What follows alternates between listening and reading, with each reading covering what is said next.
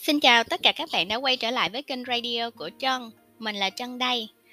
Thế là lại cuối tuần nữa rồi. Mình hy vọng là các bạn sẽ có một cái ngày nghỉ cuối tuần vui vẻ. Mình xin tiếp tục với quyển truyện Chết Sập Bẫy Rồi, chương số 4. Lần trước là các bạn đã biết Tần Khanh cùng với Tống Tử Ngôn bắt đầu gặp nhau, bắt đầu một cái chuyến hẹn hò đầu tiên. Và rồi thì nó diễn ra như thế nào? Mong là các bạn sẽ cùng mình trải nghiệm nhé. Hắn mỉm cười, tiễn bạn gái về nhà. Lúc nào cũng phải cần có một nụ hôn tạm biệt chứ. Tôi méo miệng cười. Thầy đừng có đùa mà. Tay hắn lướt qua môi tôi, thanh âm như được ướp thuốc mê. Không phải em yêu tôi sao? Không phải em thích tôi tới phát điên sao? Thế nào? Tôi hôn em khiến em không vui sao? Vui, vui chứ. Tôi gật đầu trả lời vô thức, rồi vội vàng lắc đầu. Không, không vui. Hắn nhìn tôi, ánh mắt thâm trầm khó dò, không làm gì cả, chỉ nhìn chằm chằm vào gương mặt tôi. Trong đôi mắt đó, tôi thấy được hình ảnh đang hoảng hốt của mình. Bỗng nhiên, Tống Tử Ngôn cười to lên, vùi đầu vào cánh tay đang để trên vô lăng, cười tới mức hai vai run run. Thấy tôi ngây người ra, hắn càng cười dữ hơn. Một lát sau, hắn mới mở miệng, giọng nói đầy tiếu ý. Tần Khanh, chiêu này là em coi tivi học được hay là tự mình nghĩ ra thế? Dạ. Tôi chớp mắt. Bỏ đi. Hắn xua tay rồi rút ra một điếu thuốc, châm lửa, làn khói mỏng từ từ lan ra. Thế em đã bỏ mấy tiết môn của tôi rồi. À không, phải hỏi là em đã đến học giờ tôi được mấy tiết rồi mới đúng. Tôi chợt hiểu. Nhất định hắn đã biết. Không đúng, chắc chắn là đã biết ngay từ lúc đầu. Friends là phim của nước nào? Là phim của đế quốc Mỹ. Tống Tử Ngôn là ai? Là một con rùa biển vàng lóng lánh. Còn tôi là điển hình của việc múa rìu qua mắt thợ. Hắn cố ý làm ra mấy cái trò vừa sến vừa buồn nôn để chiếm tiện nghi của tôi. Để làm cái gì chứ? Chính là muốn thử coi tôi chịu đựng được tới bao giờ.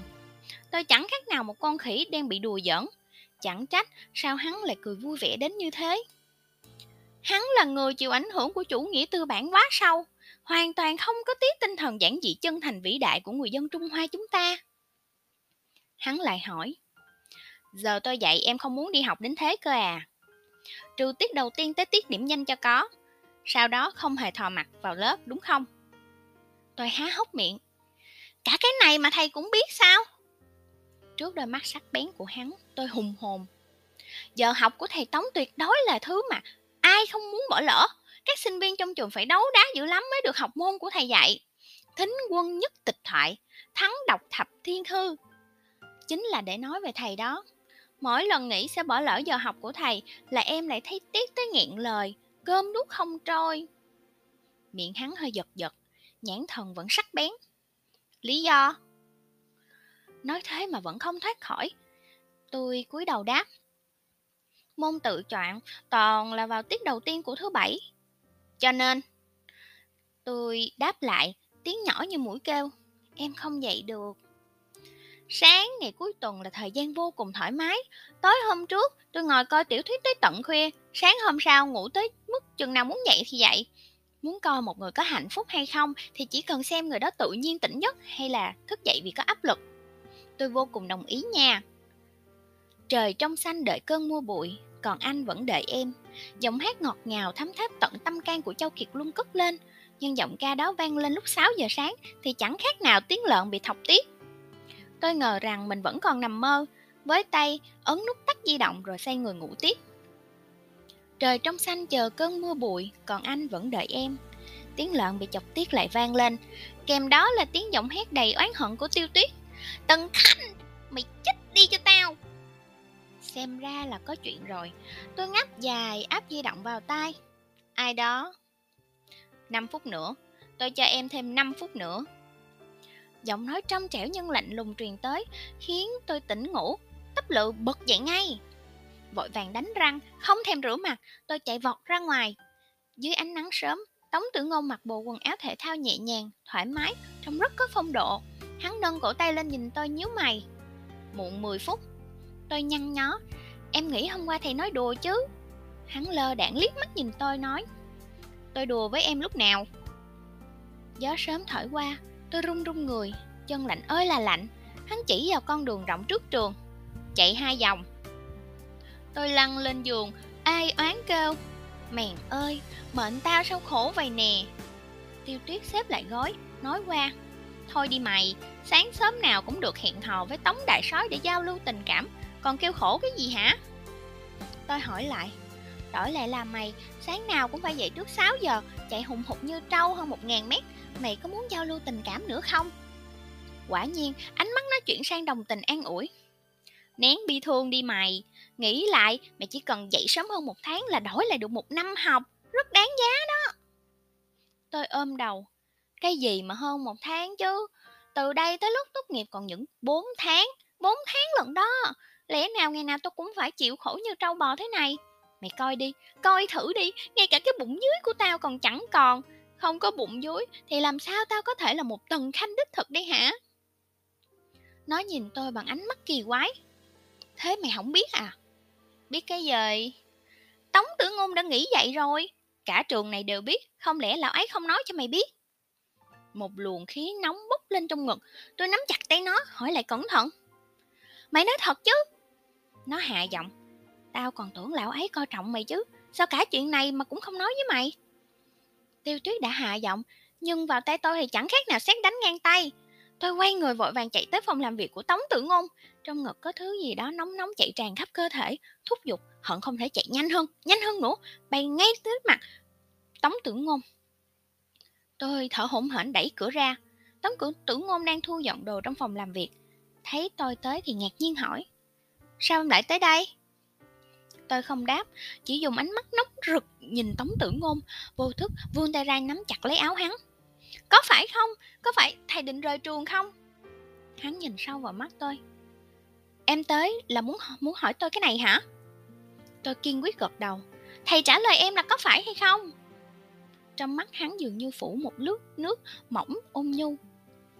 Hôm nay tôi tới đây từ chức. Tôi ngạc nhiên nhìn hắn không tin được. Thật sao? Hắn gật đầu. Mắt tôi nóng lên vì mắt chuyển sang màu đỏ.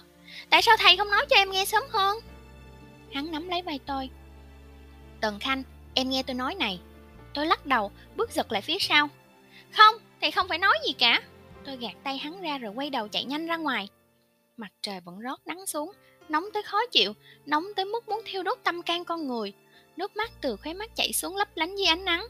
Tôi biết đó là những giọt nước mắt hân hoan, là nước mắt vui mừng, là niềm hạnh phúc như khi giai cấp nông nô được giải phóng cất cao bài hát mừng. Từ nay về sau sẽ không còn tiếng chuông báo thức buổi sáng dã man, không còn 1000 mét chết tiệt, và không còn Tống Tử Ngôn. Tống Tử Ngôn.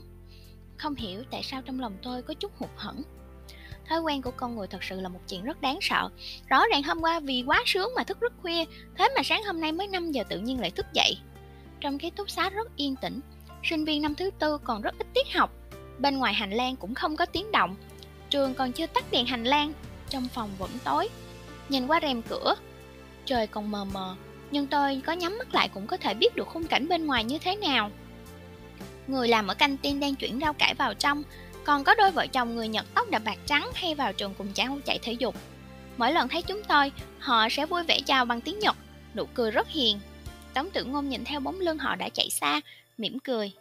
Được như thế thì tốt biết bao. Ánh nắng mai phủ lên gương mặt hắn, một loại khí tức nhàn nhạt vô cùng bình yên. Nghe đến đó, bỗng nhiên tôi có cảm giác hụt hẫng, như đánh mất thứ gì vô cùng quen thuộc, tự nhiên thấy tiếc. Căng tin lúc hơn 3 giờ chiều khá vắng, tôi với Tiêu Tuyết ngồi tán dóc. Cái lão Tống Tử Ngôn này cũng tuyệt tình dữ, nói sao thì hai người chúng mày sáng nào cũng đi với nhau tới kiệt sức, sao lão đi rồi cũng không thèm gọi điện tới hả? Sáng nào cũng đi với nhau tới kiệt sức. Đại tỷ của tôi ơi, dù rằng mày học khoa tiếng Anh, nhưng làm con dân của Trung Quốc thì đừng nên nói cái câu đồng âm khác nghĩa này ra có được không? Tôi ể ải đáp. Sao lão ấy phải gọi điện cho tao? Nó nói, ngoại trừ giờ lên lớp thì Tống Tử Ngôn còn ai để ý đâu. Lúc đó lão ấy cứ tìm cách tiếp cận mày từ từ. Tao còn tưởng lão ấy có ý gì với mày chứ. Tiếp cận từ từ, tuy là cũng đúng nhưng mà vẫn là câu đồng âm khác nghĩa. Tôi nhìn nó chằm chằm. Mày nhìn cái mặt tao đi, đẹp không? Nó lắc đầu. Ngây thơ không? Nó lắc đầu càng dữ hơn. Tôi hoảng hốt trước độ ngu của nó. Căn bản chuyện này chỉ cần đọc nhiều sách như tao là có thể hiểu được thôi. Kiểu người như Tống Kim Quy mà nói, muốn lão nảy sinh ý nghĩ giam tà với sinh viên nữ thì chỉ có thể hai loại thôi. Một là đẹp ngất hay thông minh ngất trời, vớ vớ vẩn vẩn cũng có thể mở một công ty quốc tế lớn, hoặc làm sát thủ gì đó, là một thể loại trẻ trung đáng yêu, nhảy được vào mấy bước mà ngã, toàn bị dai nó đè lên giường, còn nói toàn những câu siêu ngu siêu khờ khạo. Thế nào, hiểu chưa hả? Nó giơ ngón cái lên. Hiểu rồi. Tôi mãn nguyện nhận ánh mắt tán thưởng, vờ khiêm tốn gật đầu rồi tổng kết lại. Nói ngắn gọn thì hai người bọn tao chính là vậy. Lão ấy không có ý với tao, mà tao cũng không có hứng với lão. Tiêu Tuyết nghiêng người nhìn ra sau tôi, sắc mặt bỗng nhiên thay đổi. Tôi quay lại, nhìn theo ánh mắt của nó. Tống Tử Ngôn đã đứng đó từ khi nào? Khóe miệng nhếch lên, thản nhiên. Hết chương số 4. Chương của mình tới đây là hết rồi. Cảm ơn các bạn đã lắng nghe câu chuyện ngày hôm nay. Chúc các bạn có một ngày nghỉ cuối tuần vui vẻ. Thân ái chào tạm biệt và hẹn gặp lại.